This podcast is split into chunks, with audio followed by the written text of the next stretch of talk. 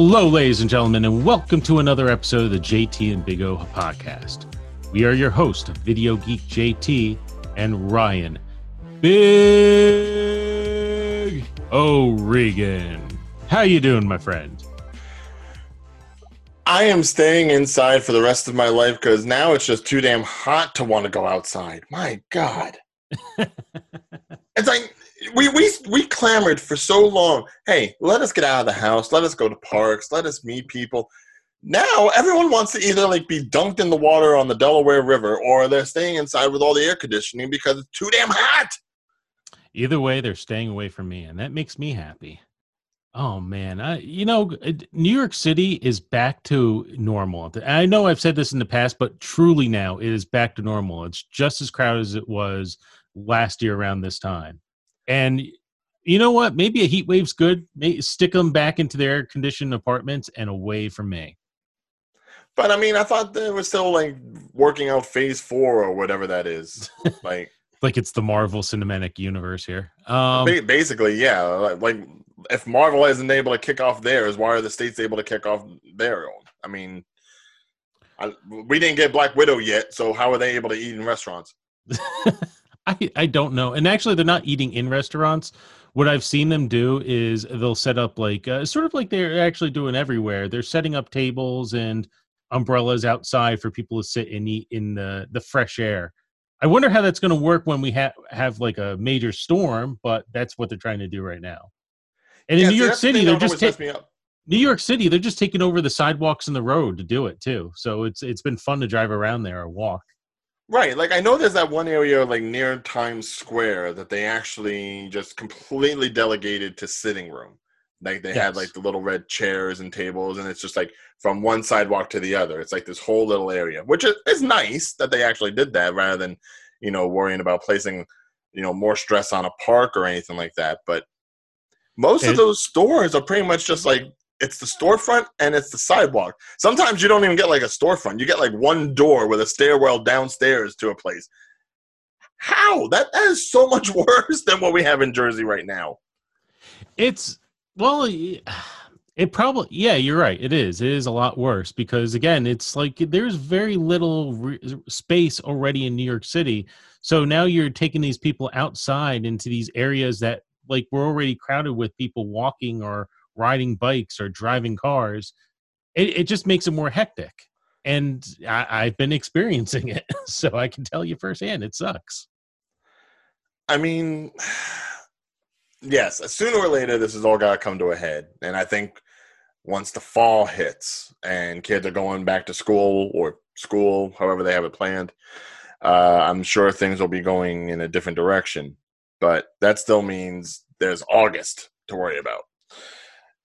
I, I'll, uh, I'll, say this at least with New York, it looks like there's not as much tourists coming in, but the but the workers are all back. So Monday through Friday, it's crowded as hell, and then on a Saturday and Sunday, you'll just have you'll have like the crowds outside in the sidewalk, and that's about it. And I don't know where I'm going with this anymore. no, I, mean, I remember back when I used to work in construction. I'm sure the guys that I would normally work with that were putting up the walls and the ceilings and the infrastructure those guys have probably been working regardless. So I mean, good on them that they're actually getting the work. And hey, if any of you guys are actually watching out there, stay safe, keep your hard hats on. Uh, don't let uh, Rob mess you up in any way, shape, or form. I know how Rob is, but uh, I mean that's that's also kind of like the, the, the plus side of it and the downside of it. I mean, yes, we have all the locals there, but uh, to be honest, it is summertime whether in the city, nationwide, whatever. If those people weren't in the city, they'd simply be going off and vacationing somewhere, or those people from those states where they'd be vacationing from would be coming to visit New York and like seeing Broadway and Times Square and all that stuff. So I mean, it kind of balances out. It's not like it's any more or any less. Yeah, it's it's the one thing I do like in this time is like people are, are a either afraid of the city so they don't want to come there uh, for touring around it, even though it's now one of the safer places. It's ironic how a few months ago it was like ground zero of all the terrible stuff for coronavirus, and now it's one of the safest places to go to stay away from coronavirus. but because it's not as much of a tourist attraction right now, there's a lot less people going in there on uh, days to visit and stuff. Instead, they'll go down to, uh, for our area, the Jersey Shore, or if it's Florida, they'll go to the beaches down there, and that's why I'm staying away from those places. You know, well, I mean, thankfully, stuff places like Seaside already have enough disease as it is. So, I mean, coronavirus isn't going to change much. Uh, I mean, look, I'm, I'm, I'm, I'm just being honest. All right, like I love the boardwalk and everything, but let us be clear: it is called the Jersey Shore. It has now an identity. We have seen it on television. We do not like it, and yet it is still present. It, it is. It is very sad. Like uh, because we, we as uh, Jerseyans have been fighting for many many years that like oh what you see on TV of the show Jersey Shore is not what the Jersey Shore is, and then after that show happened, it morphed into that show. So that is what you get when you go to Point Pleasant Beach or Seaside Heights or and maybe not so much Asbury Park, but definitely the the first two there. And and I was there like maybe a month ago for Point Pleasant, thinking like, okay, with everything going on with the coronavirus, people are going to be safe. They're going to be cautious. There's probably not going to be as many people on the boardwalk and the beach, and if they are there, they're going to take precautions. No, it is. it is overcrowded. It has no one's wearing masks there. It's it's just it's insane. It's like I don't get it. Like well, I do get in. that's the problem. It's people are just sometimes people are just stupid. Like I said, Jersey Shore. Yeah, we have a mentality here. But Speaking to be fair, if there was a place where I could leave New Jersey and go someplace else, uh, it does bring us to our first topic, um, Disney, which haven't been there in three years. So, um, unfortunately, uh, for whatever reason, Disney World and all of its surrounding parks are open now to the general public down in Florida, which is like the worst possible place for it to be right now. And yet, ironically, California, which has Disneyland, which was like the end all be all, the kickoff of the thing, and is actually celebrating its 65th anniversary this year, is still closed. Well, you said ironic and it's it's not so much uh it's actually I, I think the opposite where you're saying like i can't believe like Dis- disney world is open the worst place it could possibly be. The reason it's in the worst place it could possibly be because it's open. Like that's the reason it's so bad down there. Everything is open. Whereas in california eh, they're going back and forth. Sometimes they're opening sometimes they're not but I think they're being a little more cautious than our uh, our brethren down south. Now, when you say like open, you mean like everything in Florida is open, like you know, from the local mom and pop shop to the beaches to everything.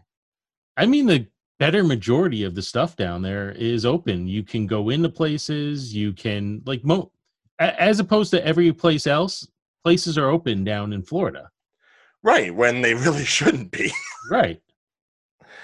But I would figure if Disney was going to go ahead and have like their landmark in one place, and while this is still all going on, I think um, uh, Shanghai just recently opened up too. D- Disneyland Shanghai and all their Asian affiliates are slowly opening up.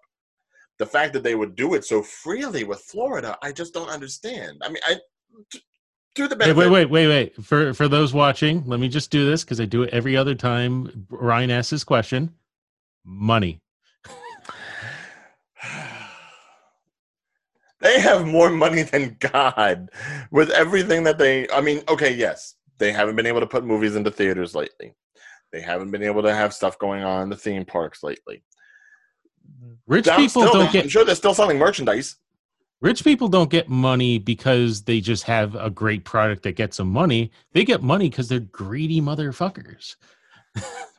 you think what? Why do you think Jeff Bezos is the richest man in the world? Because he squeezes every penny. You know it's true. To be Look fair, he has robots working for him, and they don't require payment. So yeah, and the human workers he does have, he pays at minimum wage. Yeah, I wouldn't be surprised if the people in the office also make a minimum wage.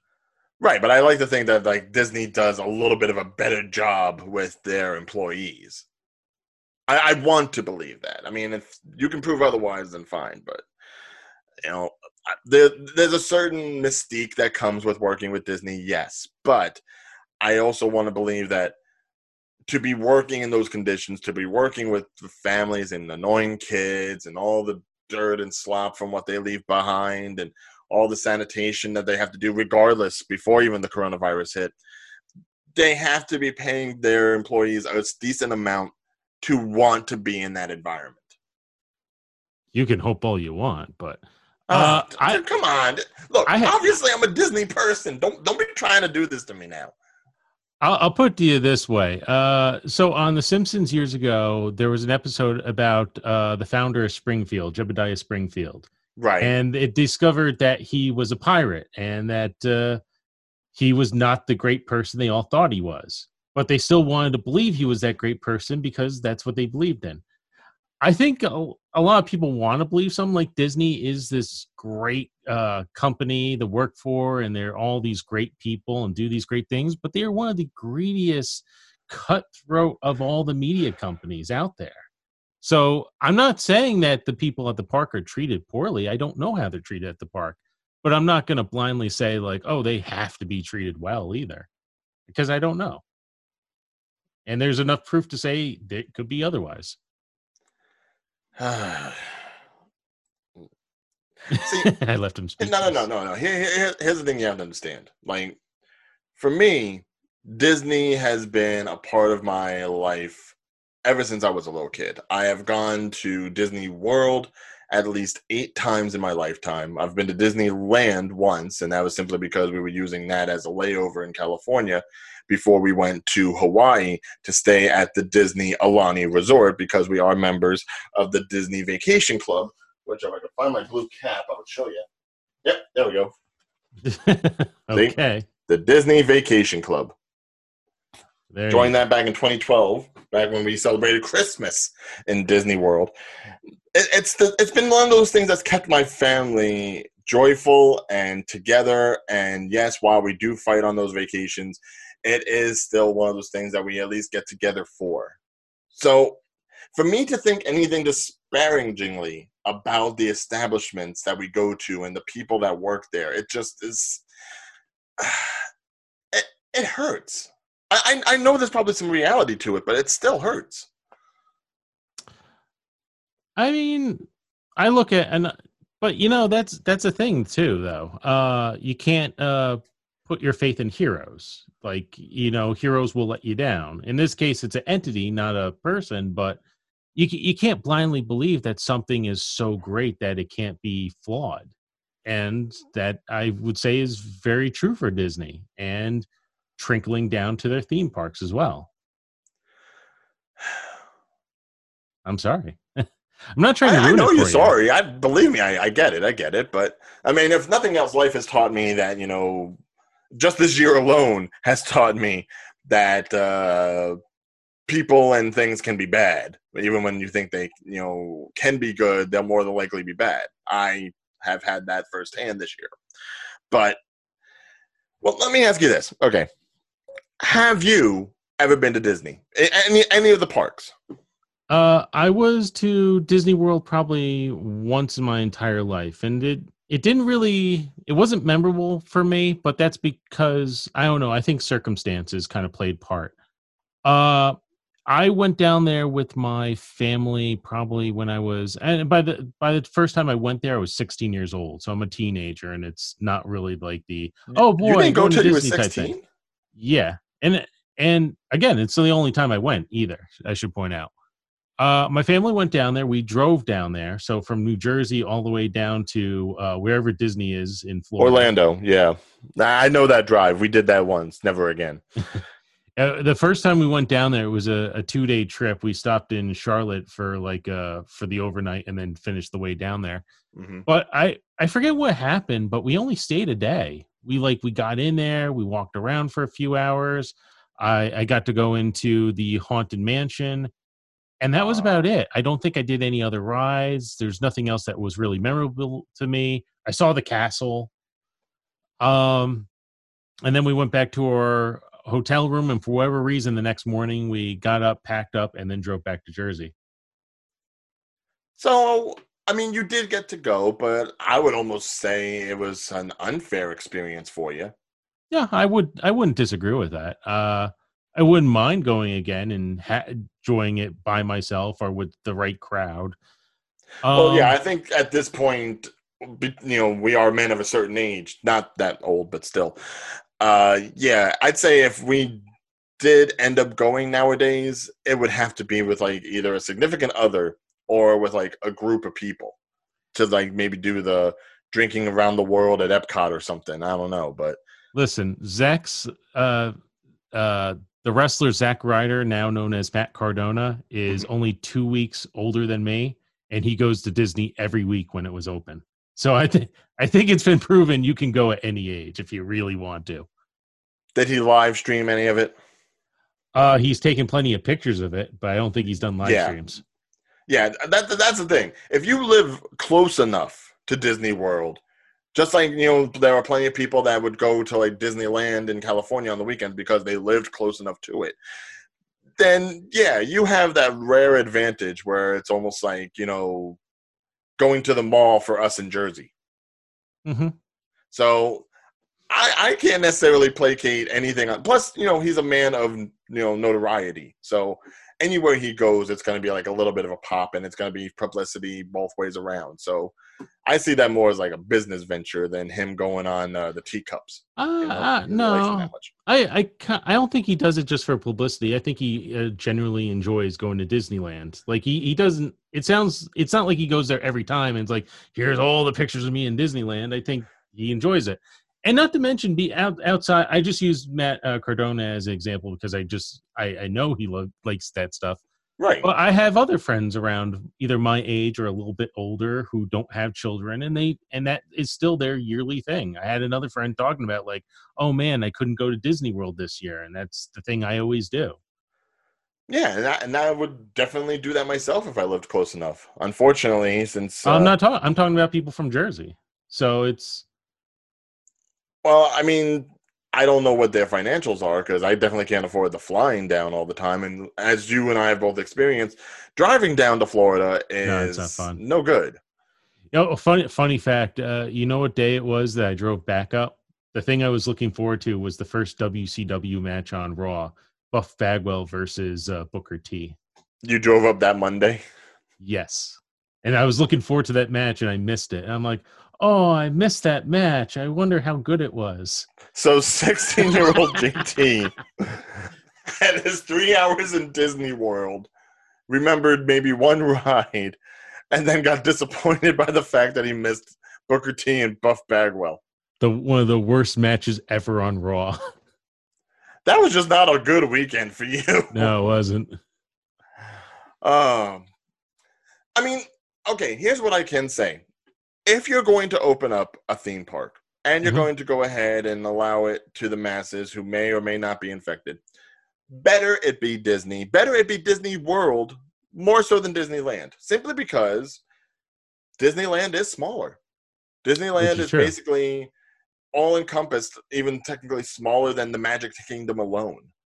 Now, if you're going to go ahead and you're going to open up uh, Magic Kingdom, uh, Animal Kingdom, uh, Disney Studios, and Epcot, plus the the Disney Landings Mall area. You have all the shuttles, everything. It is the most dispersive way you could enjoy a theme park right now. I uh I don't disagree. It's it, it is probably would it be like the biggest uh I I want to say it's the biggest theme park uh in the world, but uh, I think uh, strangely enough, our ours in Jersey, uh, Six Flags Great Adventure got that uh, right a few years ago. That title, I, I even though Six it's kind of a Great cheat, Adventure is the largest individual park. Like a Great Adventure would technically be bigger than say like any one of the four kingdoms down there in Florida, but as far as being able to go to as many different places I'd say the biggest establishment, the biggest land grab is Disney. That is something I also I would say I was uh again I went with my parents and my uh, my parents are uh very frugal. So we we went to the main part of Disney and we got to see that. Honestly, me being the technology person I am, I would have really loved to have gone to go to Epcot. I think if I went there, I probably would have remembered it a lot better. Oh god, I didn't yeah, get to go no. there. You, the, I mean, just the stuff the in, the innovations that they have. Uh, there's there there used to be like a whole center area that simply talked about robotics, and on like you know one side you saw like the more practical uses of it, and on the other side you saw like the the more entertainment uses. That was fun to just go ahead and interact with everything. But yeah, I think Epcot you'd enjoy. Disney Studios you'd probably enjoy just from the filmmaking aspect. Mhm. Um, Animal Kingdom, even I'm not a fan of Animal Kingdom, but I'm just not a fan of like you know all the shit smelling that you got when you go through the park. Yeah, I'm not too fond of any place with zoo. Like even with the Great Adventure, like when I was a kid, it was like kind of cool to go through the the safari area, and then it's like, no, I'm good. I'm good. Yeah, but part of the fun with the safari area at Six Flags is kind of like, okay, are the animals going to fuck up our car? Yeah, that's not you don't get considered that fun. That- there When- when you're- when you're- aspect of it, you know, whether or not the monkey or the baboon was going to come up and like take off your antenna back when then you had like those thin metal ones. Well, when, when you're a kid and it's your parents' car, you don't care as much. When it, when you're a grown up and it's your car, you care. Well, now, now now you notice that uh, you know the younger generations have gotten rid of the extendable antenna. Yes. It's like we we've seen what happens. We know better now.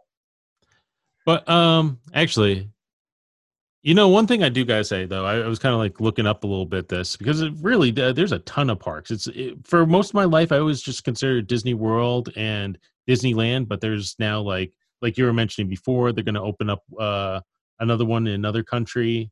Um, I'm just trying to think like, even though we're going to miss Disneyland's 65th, next year is Disney World's 50th. And since they're already open, very obviously next year, when hopefully things get improve a little bit, people are a little less afraid to go outside.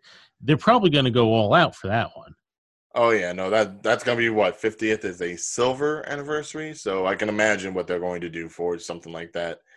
And trust and believe, if there's a way, I am getting tickets. I am doing something next year for Disney. I, I I might as well just go ahead and do like I see all the cheap flight discounts that they're doing now.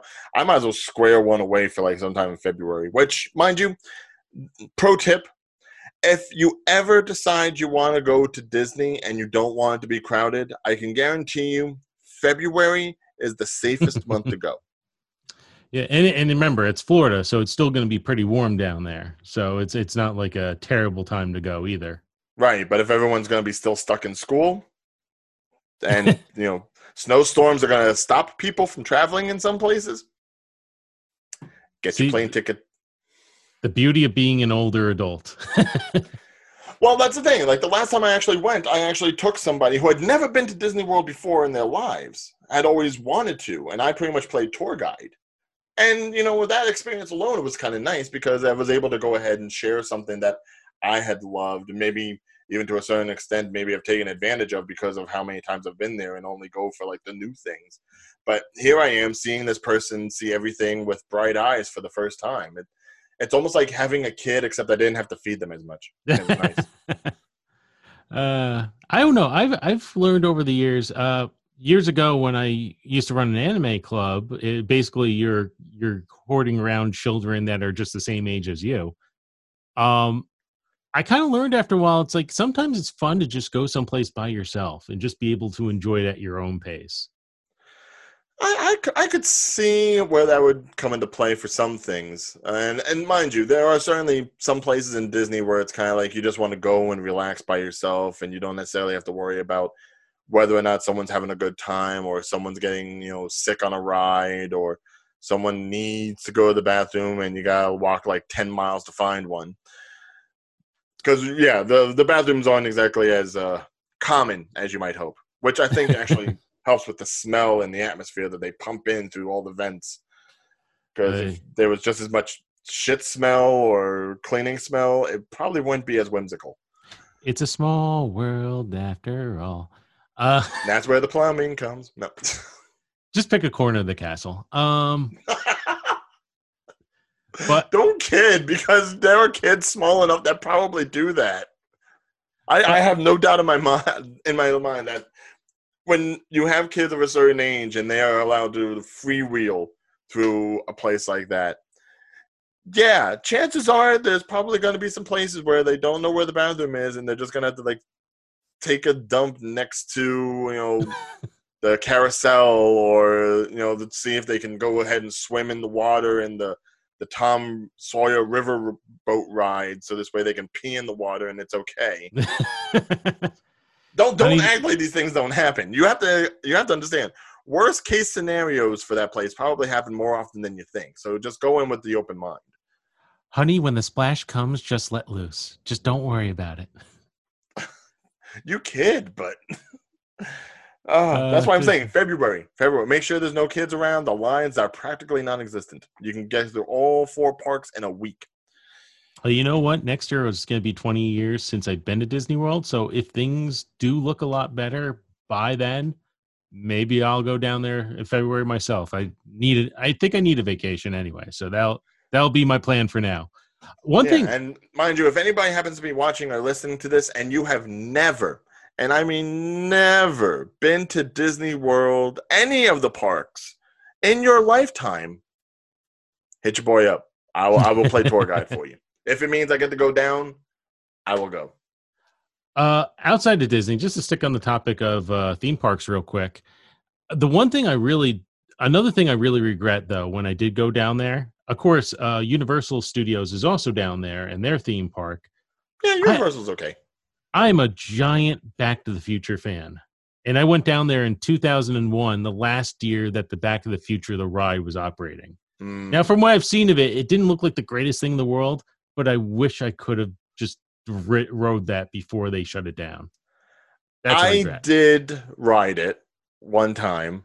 Um, the thing is, back when the family would go down to Florida, we never usually got to go to Universal be when I was younger. Uh, simply because you know, yeah, my sister was able to go on things, and my mom wasn't the biggest on rides. So, and the thing is, a lot of the rides at Universal are maybe a little bit more janky and you know, you know, pulse pounding than say what you get at Disney. So, really, my sister would be the one that would end up having to go on them because I'd be too small or too little. But I was able to at least go on the Back to the Future one because it's pretty much just one of those 3D screen sort of things. It's like you sit, the bar comes down, and you basically just jostle in place while the screen is in front of you, taking you through everything. Like Mhm. you know, Six Flags has that for SpongeBob sometimes. So it it was fine. I, I would say there are rides that probably did it better. I would say the ET ride was actually a little bit more whimsical than the Back to the Future one, simply because, and mind you, I may be a little biased here, but that's because I remember when I went on the ET ride, I got the very front, very middle bike. So I was the one that had ET in front of me, and his head would like you know pop up and down and everything, and and I was so young and stupid. I was like rubbing his head, like, "We'll get you home. We'll get you home." oh, little Ryan there, just like, I'm to help you, ET. Yeah, you, you- couldn't do that with Back to the Future. The best you got was like either a steering wheel or you got the flux capacitor in front of you. Like, Listen, what am I going to listen, you listen, don't make fun of the steering wheel on the DeLorean or the flux capacitor. I would have loved that. That I would have been petting that like you were petting ET. Like, don't worry, flux capacitor, you're gonna work just fine. uh, I'm you don't understand how big of a Back to the Future fan I, I was, and I have the uh, the box set which I showed off on one of the episodes.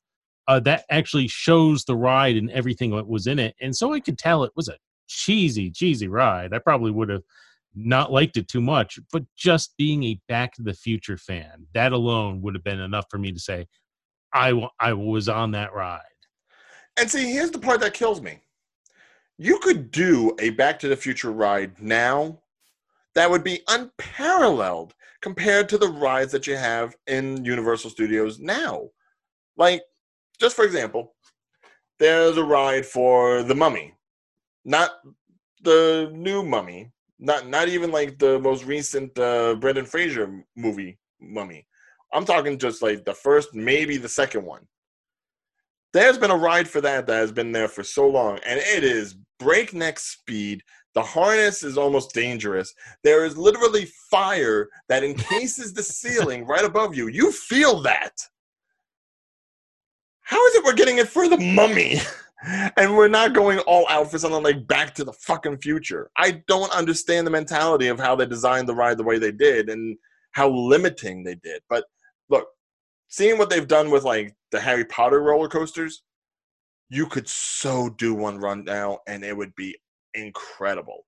So hopefully in the future, maybe if they actually go ahead and do reboot the franchise like they've talked about for years, maybe then we'll get it. Maybe then we'll get the Back to the Future ride that we definitely are owed. I think that's the reason they don't do it because they can't do the uh they can't do a reboot of it not without uh, uh uh, why am I screwing up his name? Zemeckis. Zemeckis. Without Zemeckis's uh, permission. Which you know, thinking about it, it's like some days I'm like, oh, I really wish I could see a reboot of Back to the Future just so I could see something new from that series. But then again, like you know, it's it's as perfect as it's going to get, and I rather it stay in its own little world without anyone touching it or trying to screw with it. Right, but you have to understand. I would almost say that there is almost like a little bit of a gray area to that because think of it. 1985 came out, showed us what the future of 2015 would look like. Obviously, 2015 has passed. You know, we barely got the sneakers, let alone the hoverboards.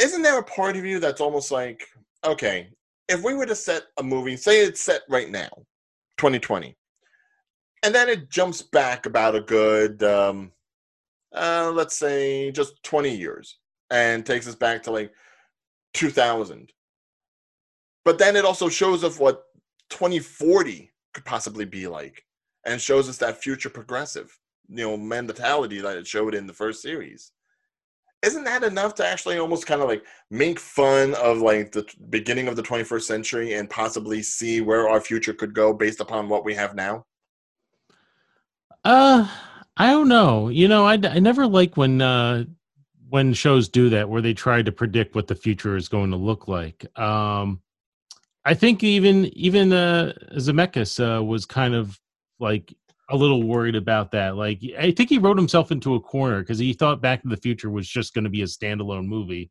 and that ending was just kind of chun- uh, tongue in cheek. And then when they did the sequel, like shit, we got to kind of show what the future looks like. and they were just taking wild guesses like, well, fax machines are popular. So I guess they'll be everywhere in the future. and no one predicting like cell phones or anything like that. Um, I don't know. I even uh, stuff like uh, uh, like Star Trek scares me because you know they they at least gave themselves 200 300 years with that. But now we're catching up on first contact for earth which is like 20 years away from where we're currently at. So what happens when that pass comes and goes? Well i mean i don't know. We still got some time before then and if elon musk has his way there's going to be a rocket that goes far enough to annoy somebody and they're going to be coming over to us and being like dude what the fuck be like hey hey stop that we don't yeah. we, we've seen what you guys been doing on your planet we don't want any of that out here yeah, you, you, you want to talk to us about interstellar travel? You know nothing of our work. oh man. Uh speaking of things that are uh, pushed into the future, uh, that actually does bring us a little bit to our next topic. Uh, now, you and I, we've both kind of gone ahead and I'd say we're familiar with the Watchmen franchise by now, yes? Yeah. Yeah, yeah, I'd say so. Uh, I believe even if you check earlier episodes of the JT and Big O show, we did have uh, a little bit of a talk back when the Doomsday Clock series was going on in DC when DC decided to merge all of its popular heroes with Watchmen, which was always supposed to be like a one off when they couldn't use the heroes. Now they're putting them right next to each other, which I never really understood. I never understood that storyline. Like, just keep them separate. I think Alan Moore turned out to be correct. For years, we are just like, oh, Alan Moore is just a stick in the mud. He doesn't want any uh, updates to the Watchmen or them to be in any more comics. And you kind of seeing what happened with Doomsday Clocks. Like, you know what? He was kind of right. We should have just left uh, the Watchmen well enough alone. Just let be the great American comic book story as it was, with no sequel. However, I would almost debate that uh, with what we've seen from HBO's Watchmen TV series, that has invigorated a new sense of excitement to the series because I really like how they were able to continue on in that same universe after the events of the book. And I know you didn't get to watch it. I was able to watch it um, back, uh, a, you know, a month or so ago when it was uh, free on Hulu because of you know everyone wanted to go ahead and for uh, you know the Black Lives Movement, they wanted to display a lot of black oriented or black centrified uh, stories. And Watchmen actually does play into that, which I have to say very well. So I almost want to think that because of this little bit of a new invigoration, we're actually getting a spin off comic book series to Watchmen that is strictly within its own wheelhouse, strictly within its own universe, not with Superman or any of that other stuff, not connected to the television show, an actual continuation of that universe in the form of Rorschach.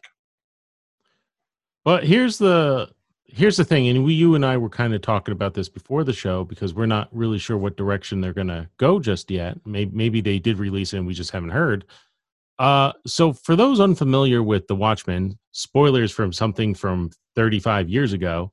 Yeah, uh, I, I, don't think we have to necessarily spoil too much at this point. If you haven't heard about it by now, if if you're not in nerd culture, fine, I get that. If you are and you haven't heard about it yet, literally read a book. but uh so again, spoilers. Rorschach dies in the end. That that's how Watchmen no! kind of ends. No, but yeah. So now, considering the fact that this really popular character from that series is dead, and this is comics actually going to take uh, place 35 years after the story, it's not going to be a prequel. It means that, well, we don't know what Rorschach we're going to get. Are they going to some sort of magic that brings Rorschach back to life, which is not really part of that universe? Or is someone else who's just as crazy as Rorschach going to take up the mantle? Or maybe not as crazy as Rorschach is going to take up the mantle? That's that's kind of the weird thing here, and that's why I'm admittedly I'm a little hesitant about this because it's not really Rorschach. It's pro it's possibly not really Rorschach that's going to be in this comic book. It's going to be like an imposter. Right. Which, to an extent, that's not necessarily surprising in comics. I mean, um, for those of you who may not know, originally Watchmen was supposed to go ahead and use particular DC superheroes in place of the heroes that are now in the book. So Rorschach was essentially the Batman of that particular universe. Uh, no, he wasn't. Yeah, well, he he was the question. He uh, basically uh, what the characters were supposed to be characters from another comic book uh, universe that DC acquired uh, that included the question. And when Alan Moore couldn't really use these characters, he decided to develop his own. So Rorschach is actually based off the question from DC Comics.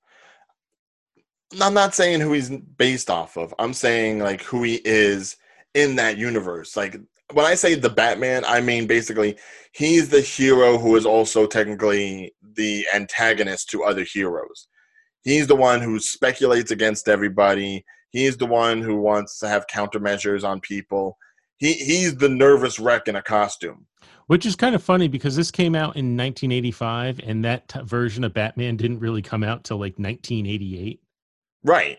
And right. So that point, the, ba- the Batman in that comic, into what we know now. Yeah, the Batman was technically the Nite Owl at the time, the the goody two shoes with all the technology. Right. Who I'd say in today's realm, Nite Owl would probably be more like a Blue Beetle at best. Yeah. Uh, Even coming down to the giant ship. All right, come on. Uh, uh, I don't have a sound effect for this, but. Wait, what, what sound effects do I have here? Oh, that's not a sound effect at all. what about this one? Wow, my sound effects aren't working. Never mind. Wah, wah, wah. Oh, wait, I didn't have the volume up. Let's try it again. No, not that one. Hey, yeah, there we go. We got yeah. There we go. There you go. I still like mine better. But yeah, the, the, the fact that they're going ahead and using Rorschach to kind of tell this story, not to mention, I believe the, the book is actually being, it's a 12 issue series and it's being done by uh, Batman scribe Tom King. So that alone is probably really playing into the possibilities of what we can get with this revamp of the character. Because essentially that's what it is. It's a revamp. It's a reboot. Um, anyone can put on the mask. We've seen that in Spider-Man. So it's really going to be a question of how this particular Rorschach is going to play into things, especially when things have been calm. Uh, President Robert Redford is still in office, uh, and who knows what kind of political landscape we're going to get. Yeah. So, um, what's the name of the writer again? I, I thought his name was Thomas Kane. So it's someone else. No, no, no, no. Uh, hold on. Let me bring it up. Is Thomas King? Uh, Tom King, yes. Tom King. So yeah, you're, I, you're, you're, thinking about Kane, who's like the original maker of, uh, you know, Batman and everything. But I'm talking about Tom King, who has been recently working on Batman and uh, the Mister Miracle series. That's correct. Now I've not really read any of those series. I just I know what I've heard, and from what I heard, those series have been considered very decisive. Like it's gotten mixed reviews. So, I, from what I'm hearing, a lot of people are actually a little hesitant about giving the reins of this comic to Tom King. Right. And of course, some of that might actually play into the fact of what we've already seen from what DC's done with Watchmen characters.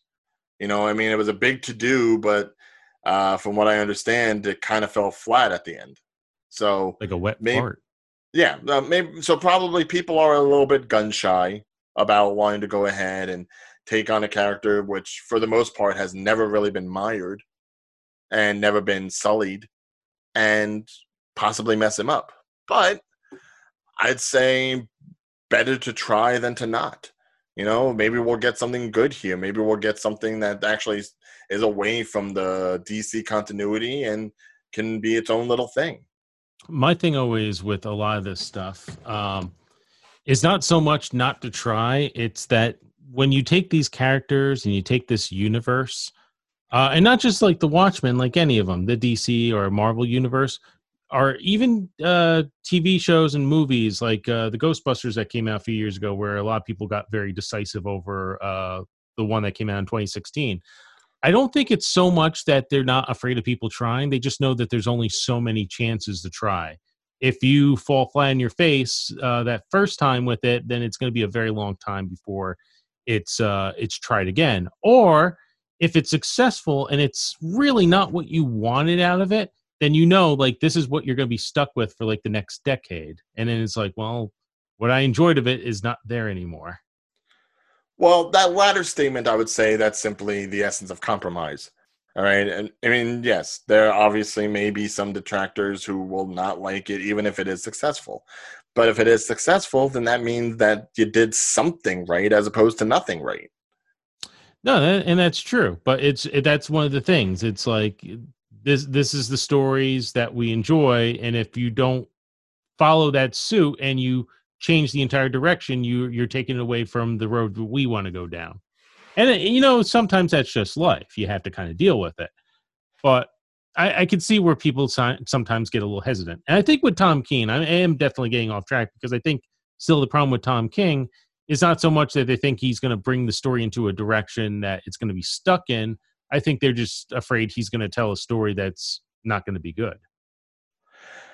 Well i mean i can't necessarily speak on the merits of his work but I also want to think that after whatever happened with Doomsday Clock and them going big with the Watchmen universe, I'd like to think that they're at least thinking strategically with Tom King that it's a smaller writer, it's a smaller series, it's a more focused series. It's going to be a little bit more character driven than simply, uh, you know, heroes all over the place.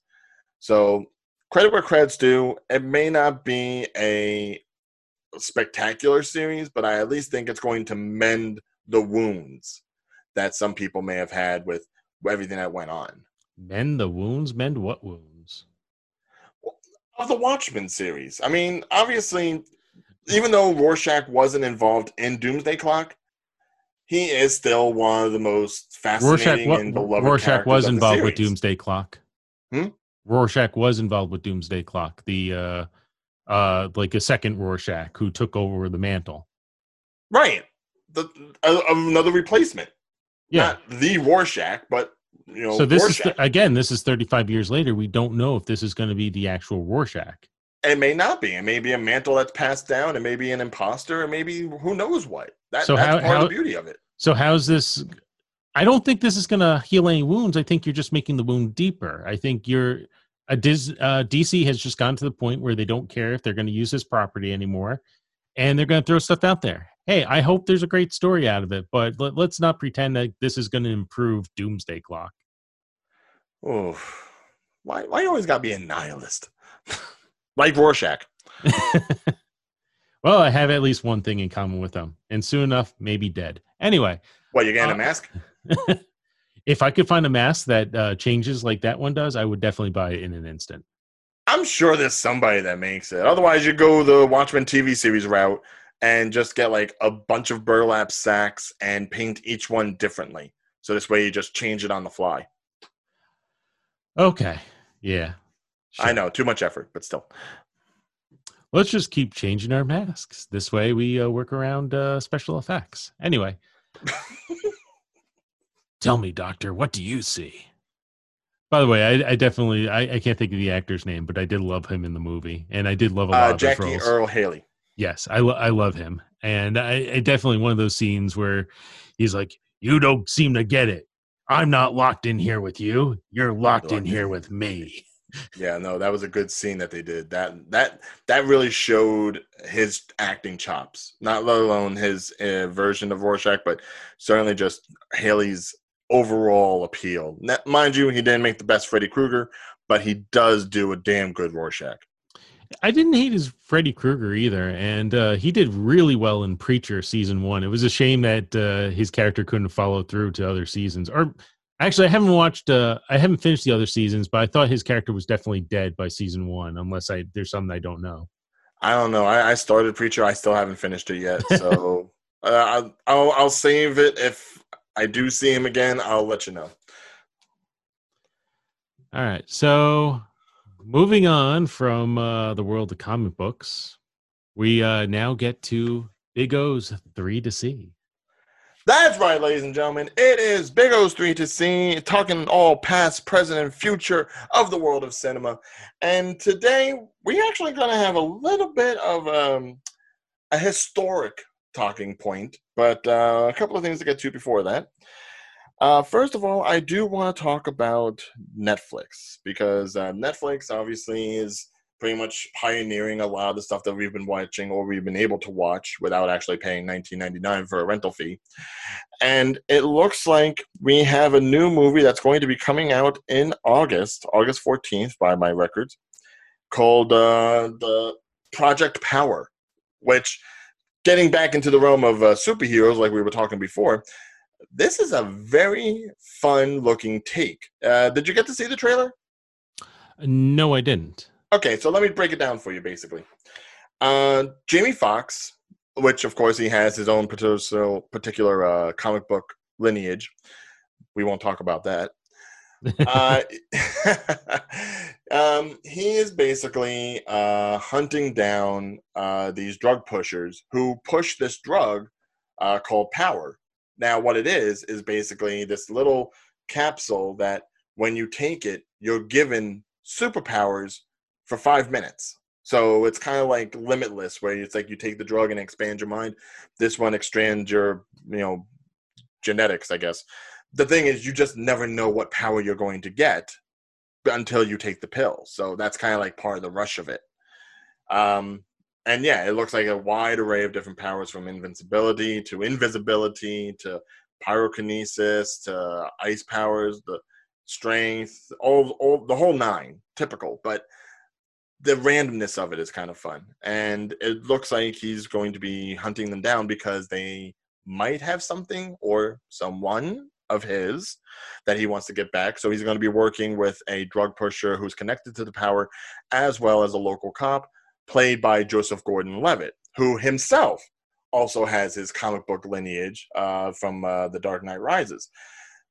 And just based upon the trailer alone, this is a nice little thing to be having on something like Netflix, especially considering we've been kind of superhero deprived in the cinemas it's nice that we're going to get something that's you know beyond uh, the, you know the order that we got on Netflix with Charlize Theron, uh, and it's going to be more on par with what we would hope to see in the summer, like from Black Widow to Wonder Woman. It's going to be something on that caliber. So I'm really thrilled to see it.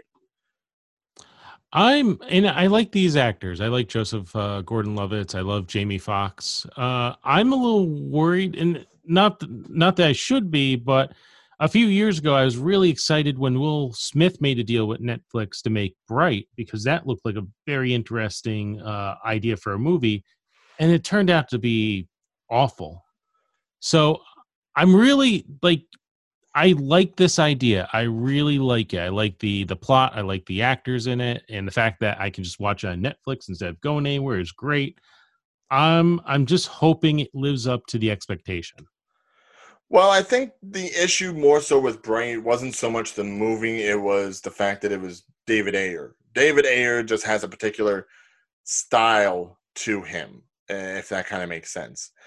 Uh, now, what I can say is that uh, the person or the people directing this movie, uh, one of them is Henry Joost, who is um, familiar with uh, this kind of action sort of stuff and with you know camera trickery with uh, the Paranormal Activity movies as well as uh, Nerve, which was a decent little movie starring uh, Emma Roberts.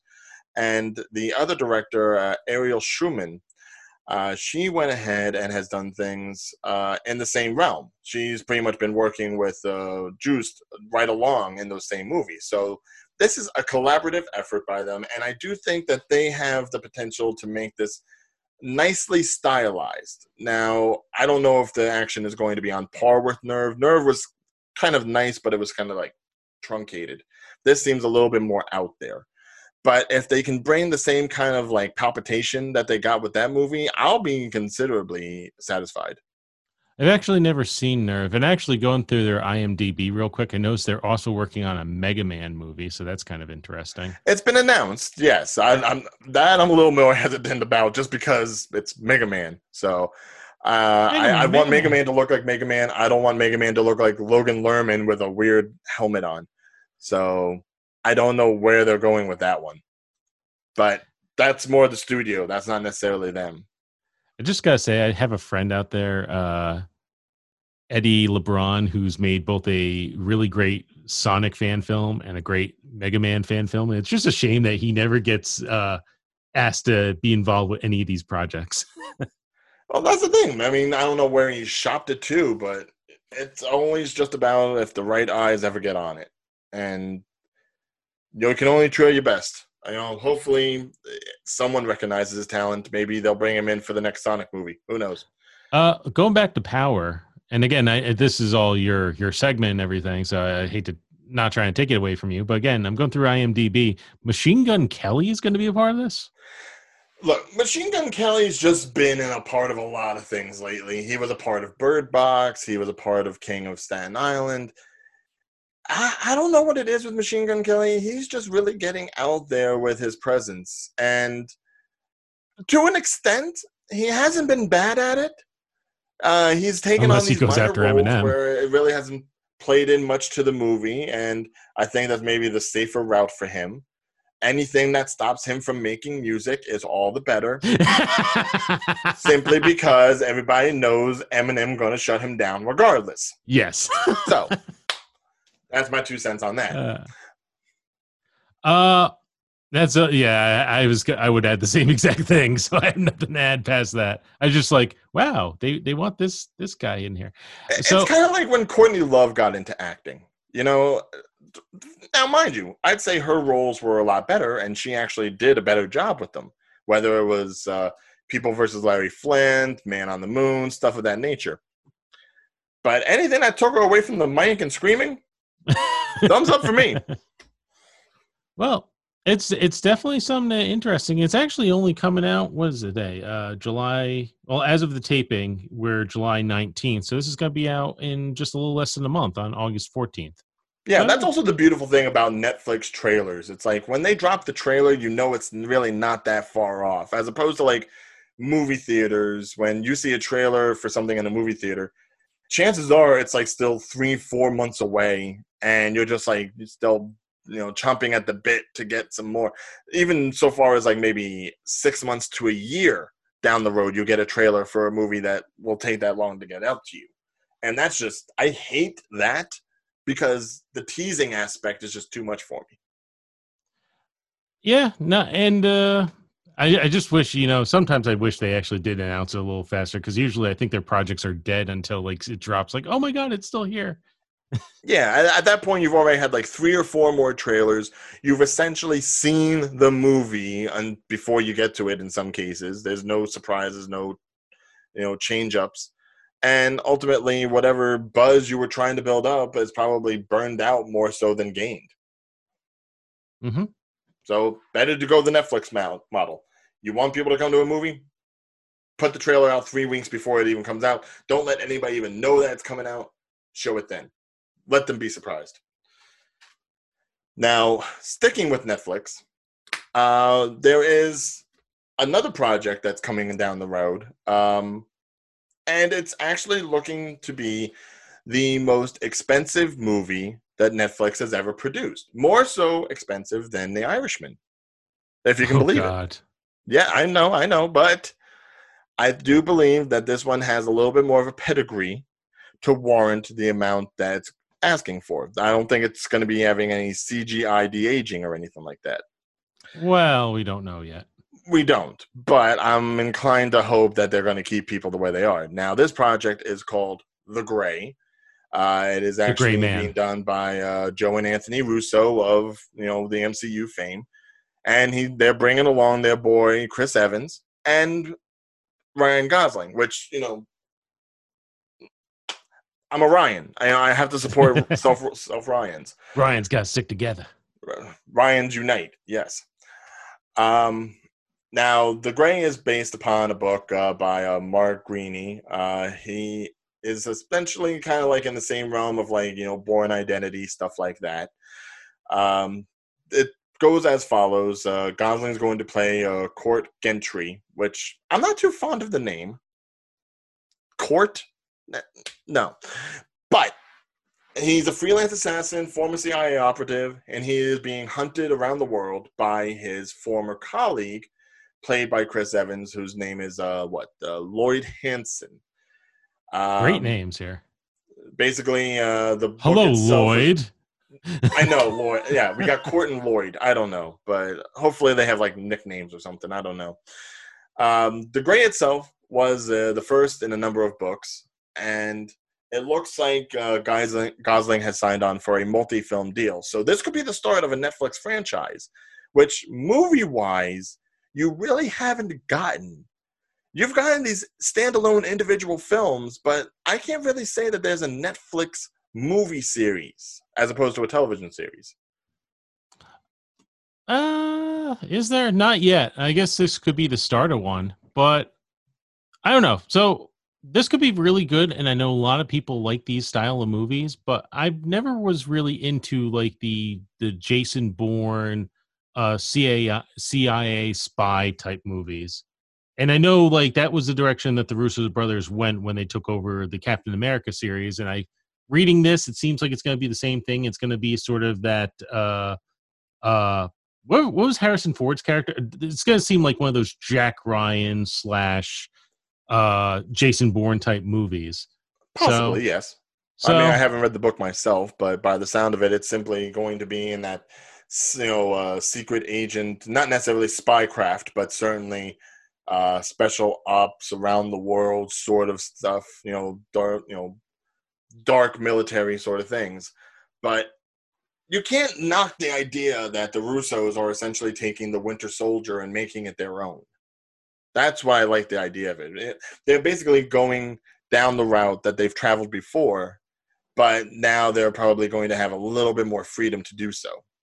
I think when Winter Soldier came out and they said, well, it's going to be a comic book movie meets Jason Bourne. And the only thing that attracted me to the movie was the fact that it was still Captain America. Uh, I thought it was a really well done movie, but again, I'm not. I'm not into those movies personally. So now that you're going to strip away the comic book character feel of this, and now that it is back to a Jack Ryan, uh, Jason Bourne type movie, for me personally, it doesn't have an interest. But considering the fact that uh, Amazon's been doing really well with their Jack Ryan series, which by the way, I think someone happened to be a background character at some point in. Uh, yes. So I think that I think he'll do really well. Just not my I, cup of tea. I would hope so. I, am hoping that. Um, I mean, one can look to stuff like you know the the order and um, extraction and all these kind of like more action based movies that Netflix has put on just this summer alone. And you can see that Netflix is starting to gain the idea of what's going to make a good action packed kind of thriller.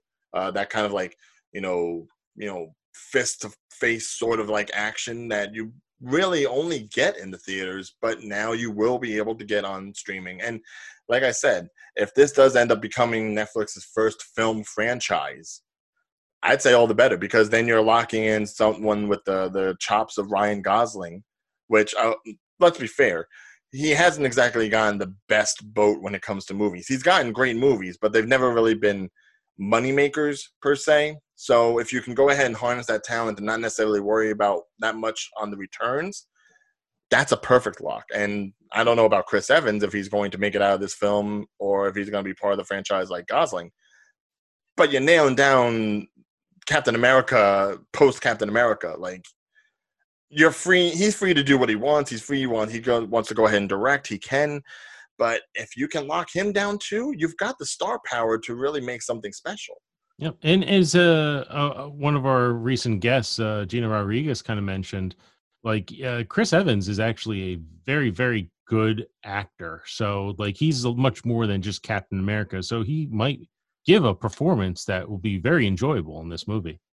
Yeah, I mean, yeah, it, it's hard not to see him sometimes still as you know the guy from not not another teen movie or uh, the original Fantastic Four movies or anything of that nature. It, I hate to say it. Sometimes when I still see the guy, I still picture him with like the whipped cream bikini on that he had in that. he shouldn't be having that ever. No one should. You know, outside of Captain America, the first thing that really pops into my mind is he was one of the uh, the seven ex boyfriends of Ramona from uh, Scott Pilgrim versus the World. Yes, yes, yes. The, the movie star, action star, of course. That, that that that was meta before it was meta. Yes. But yeah, here's hoping that the film actually plays out. Hopefully, that two hundred million dollar budget is used properly, and uh, we'll have to see whether or not it warrants more movies.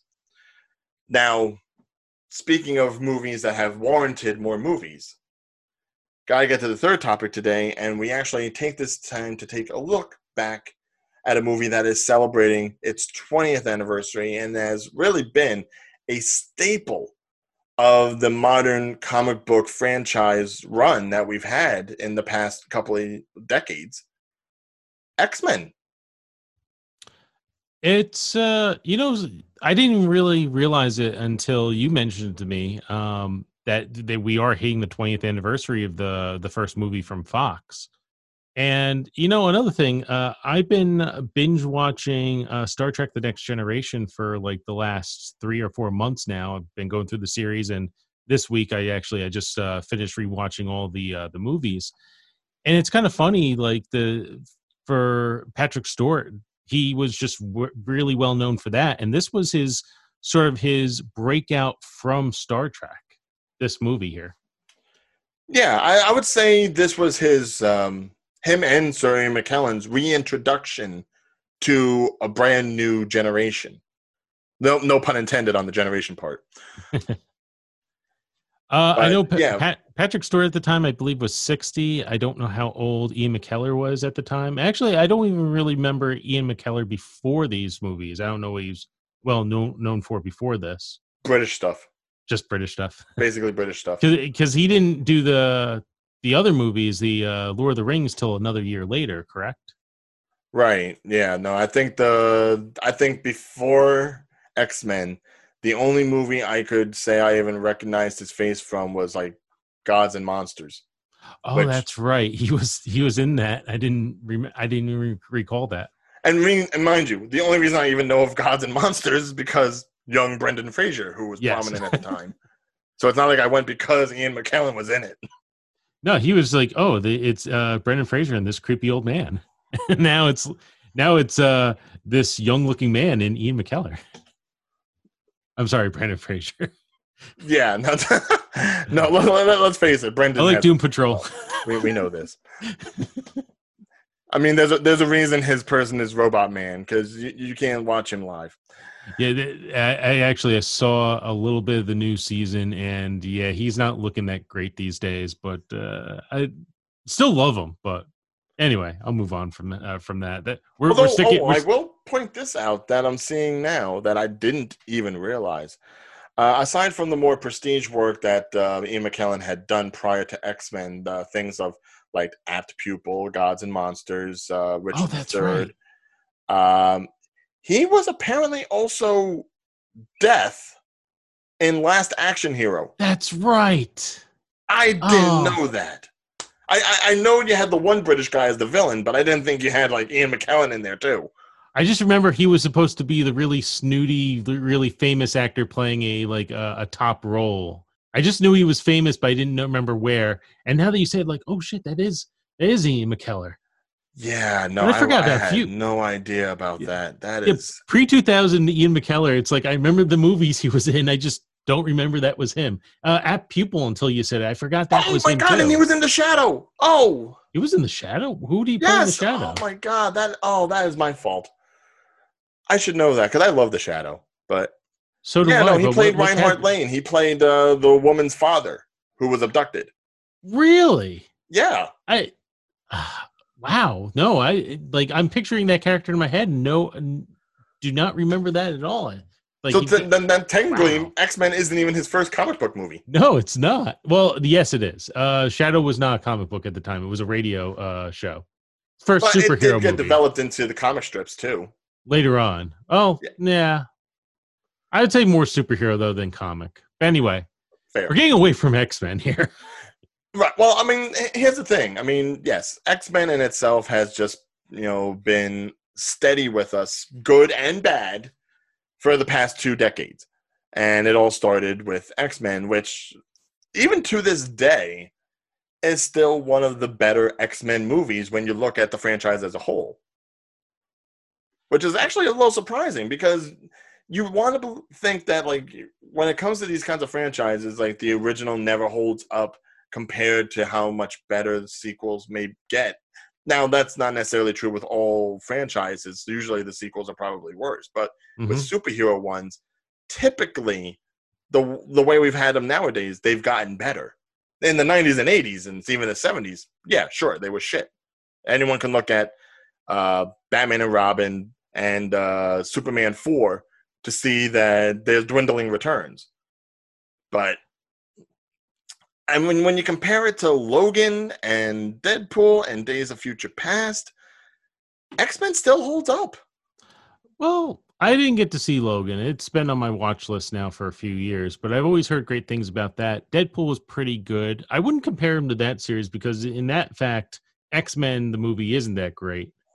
Uh, I want to. I want to actually go back and not only watch X Men again. I want to kind of rewatch X Two because I remember at the time everyone loved X Two. X Two was considered the best superhero movie ever made. Uh, remember yeah, that one of the few times when the direct sequel was better than the first movie.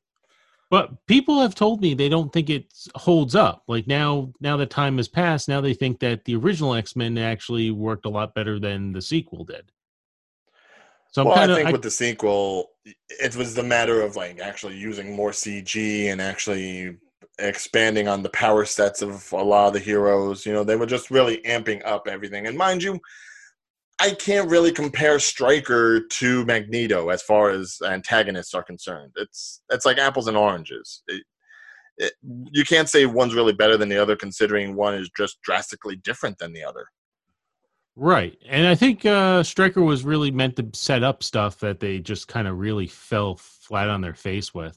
Yeah, so I many mean, it- villains and they never did it right. Even like they when they finally got to Apocalypse, they just they they screwed that up so bad.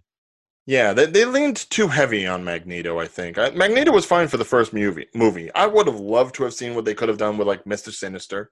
I would have loved to have seen uh, an Omega Red. I would have loved to re- to really see them get into all these characters they had to work with. But for some reason, Fox was just never really happy about moving on to other heroes. They just wanted to really stick with like the core four, which was like Jean Grey, Storm, uh, Wolverine, and Rogue.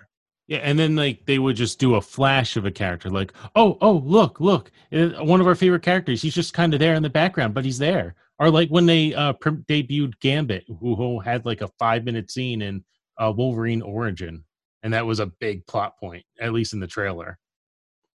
Yeah, I, I I don't get how they have like this plethora of characters, but I guess it was one of those things where since it worked in the first film, best not to fuck with it. Even though they did Cyclops such a disservice that you could say X Men is probably the most amount of Cyclops that you get.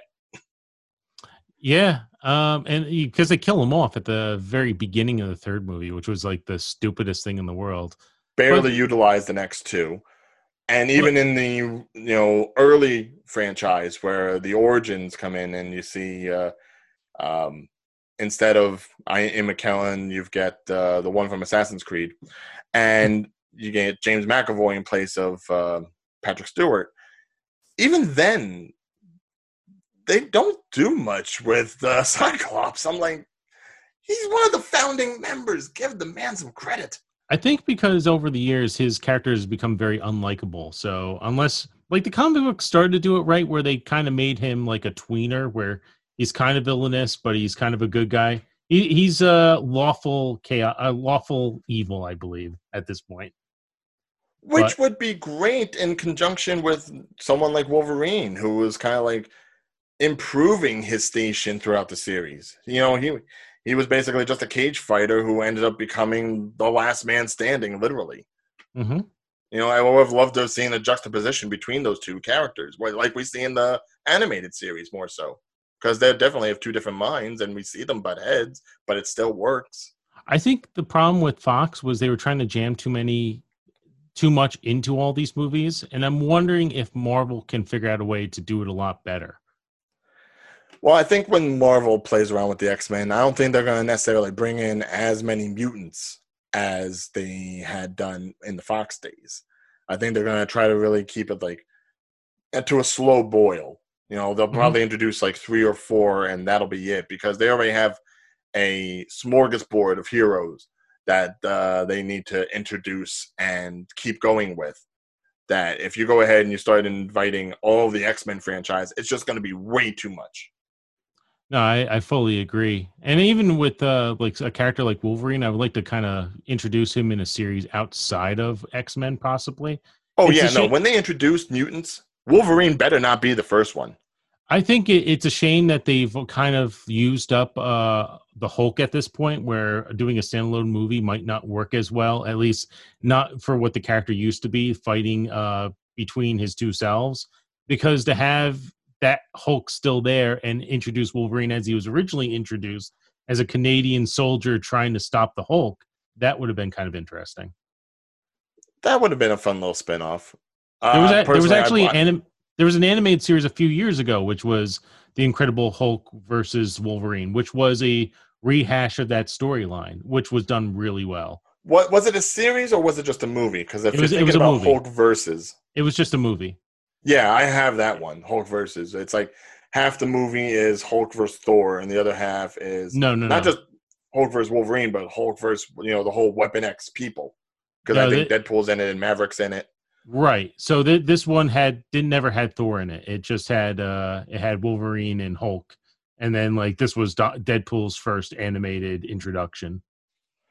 Right. I think it was part of that.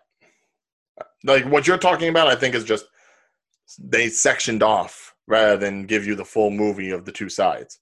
Okay. Well, okay. Because the movie I saw was mostly focused on Wolverine. Yes. And Hulk was kind of there. Right. Yeah, that's how the one half plays off. Okay, so I guess I never saw the first half. I didn't realize it was two halves. Yeah, no, I, it was a weird way to do the movie. But anyway, back on Bryan Singer's X Men. Well, okay, here's the one problem I have now with X Men, obviously. Yes. Bryan Singer. yeah. Like, if if you can say there was any part of this movie that didn't age well, it's uh, the pedophile uh, director. yeah, It's- yeah. I mean, that, that- it's it's just really hard to think about. It's like you want to praise the movie in all of its aspects, especially for how landmark it is, and yet there is that little black mark that's just you can't avoid it. Well, it's one of those things where sometimes, you, if in order to jo- enjoy a piece of art, you have to separate the art from the artist. In this case scenario, you have to kind of separate Bryan Singer from uh, this film that he directed. Like we we all know he's terrible, and no one's going to ever praise him again. But it was a good movie. You just have to ignore he made it. But see, it's not even that. It's not even so much the fact that he did this movie. He basically started this franchise. It wasn't just this movie that he did. He did multiple movies in this franchise. This, to an extent, was his creation. Good and then bad. Now, if you want to go ahead and attribute all the bad movies to him, even though he didn't direct them, fine. Okay, he's the bad part of the franchise. He he is responsible for Dark Phoenix. He is responsible for Apocalypse.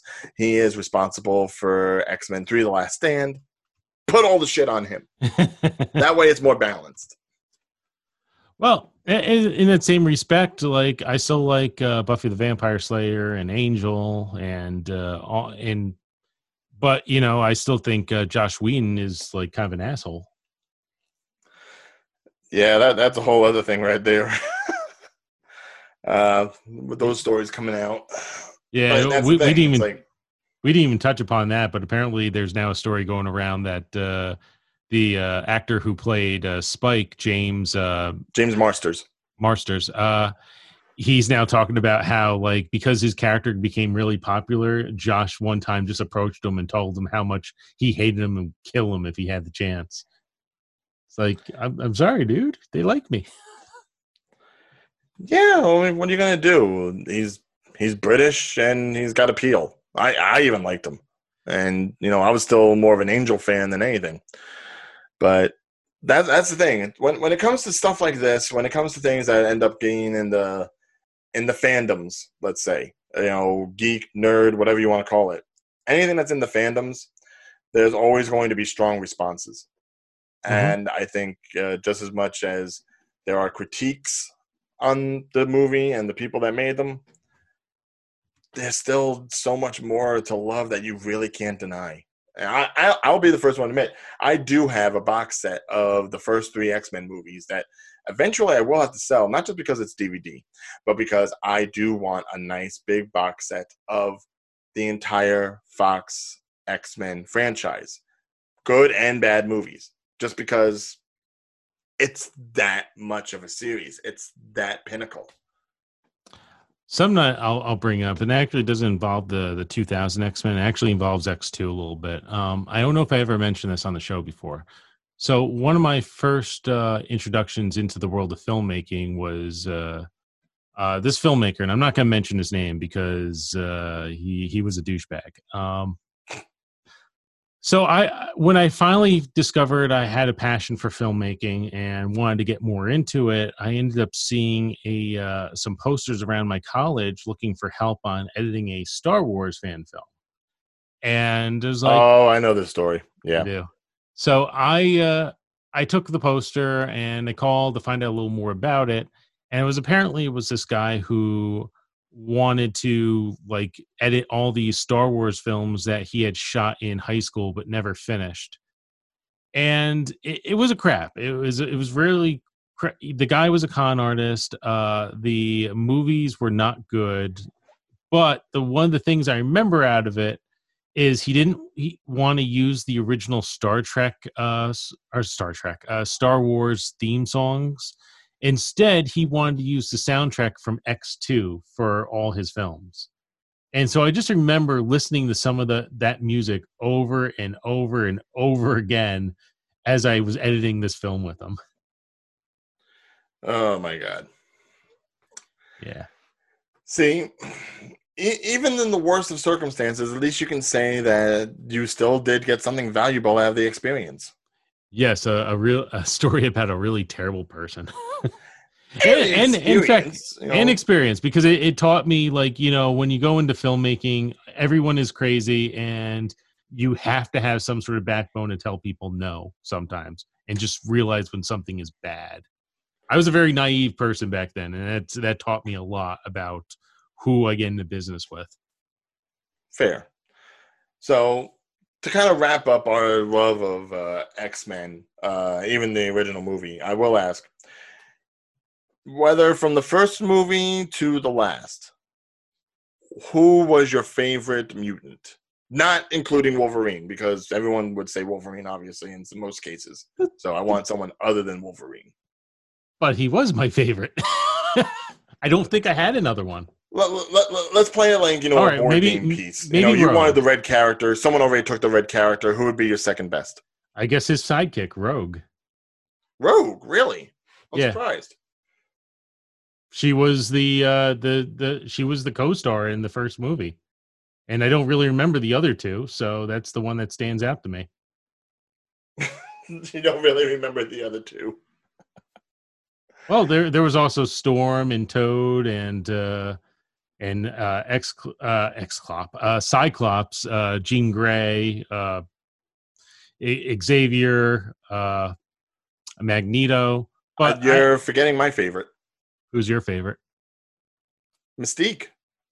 oh yeah that's right mystique was in there too Yeah, the Rebecca Romijn Stamos version, not the uh, Jennifer Lawrence version. Um, because she, even though she looked so much more like creature like than the Mystique we had gotten on the comic books and in uh, the animated series, she was definitely, I feel, the one that probably had the biggest plight as far as you know, having to deal with being a mutant, having to be vilified for their powers, wanting to shy themselves away from the world, and being capable of doing so because of her, you know, transformation abilities. And her look has obviously just become iconic in itself, so much so that it's stood the test of time leading all the way up to the end of the franchise. well So- not not completely because when Well, not, jennifer not aniston took No, over she kind of was like Lawrence doesn't like makeup. Yeah, it's like this. This was affecting my skin. Well, I, I don't want to. I don't want to be mean to her. It probably was. I don't. I just skin irritation is not good. But at the same time, it it went from this really elaborate costume to much simpler by the end. Yeah, but it's not like it was just a woman painted in blue with like red flowy hair and a white slinky dress. Right. They it went. Yeah, it, they really went in depth with it. Like they gave her gills and all this other stuff on it. It really it really did flesh out. uh At least uh, visual wise, it, it fleshed her out a lot more. Uh, yeah, and I definitely character commend her for wise, character wise she was much simpler than she was in the comics Yes, but I almost think it, you kind of have to be if you're going to make Mystique a sidekick, you know, rather than someone who ends up becoming the mother to Nightcrawler and Rogue in a sense, you know. right but so they but they eliminated that and not to mention they introduced the other two characters without any type of attachment to uh mystique so kind of Right. it took away from her character unfortunately It took away from the character that we had known, but I think in a sense kind of built up the character they created.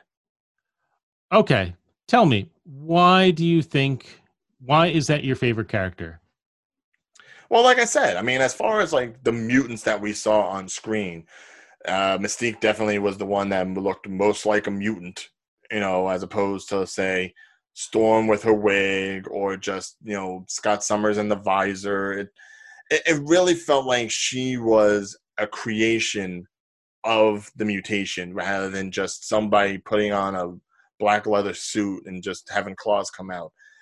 The original X Men it had more actors playing their versions of a character rather than playing the character. But this time, it was just it you she didn't have anything to base off of because the mystique that they created was not much like that from the comics it was completely different entity and for that she made it her own Okay. I just I just wanted to make sure it was something beyond the fact that it was a naked painted up woman throughout the entire oh film. for the love of god just come just wanted to check. look uh, for as much makeup as they put on her it might as well have just been a vinyl bodysuit A very skin tight vinyl bodysuit. like I said, I prefer the Rebecca Romijn version rather than the Jennifer Lawrence version. the Jennifer Lawrence version was just, eh, Jennifer Lawrence. yeah. I called her Anderson before. I don't know why I did that. Jennifer Lawrence. I'm not gonna edit that out. Yeah, I made that mistake. yeah, no. One Jennifer, two yes, Jennifer. happy 20th anniversary X Men. Here we'll look forward to celebrating when X two comes to 20 years, and here's hoping Disney doesn't muck it up. they can't do a worse job than Fox did. All right, ladies and gentlemen, uh, thank you very much for joining us on another episode of the JT and Big O podcast. Uh, remember, as always, we are uh, we have a new show every Monday, and you can s- listen to us on Podbean, Spotify, and Apple Podcasts.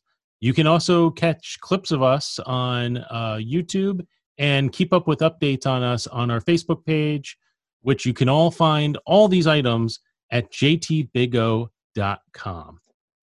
With that all said, I bid you all adieu. Bye bye. No line this week? Well, I mean, if I did anything, it would probably have to be something Disney oriented, considering we started with Disney and I ended on Disney. So it's a small world after, all. all. It's a small world after all. Just let me keep doing this and play it off. it's a small world after all. It's a small, small world. Especially when you're trapped in your house because of COVID.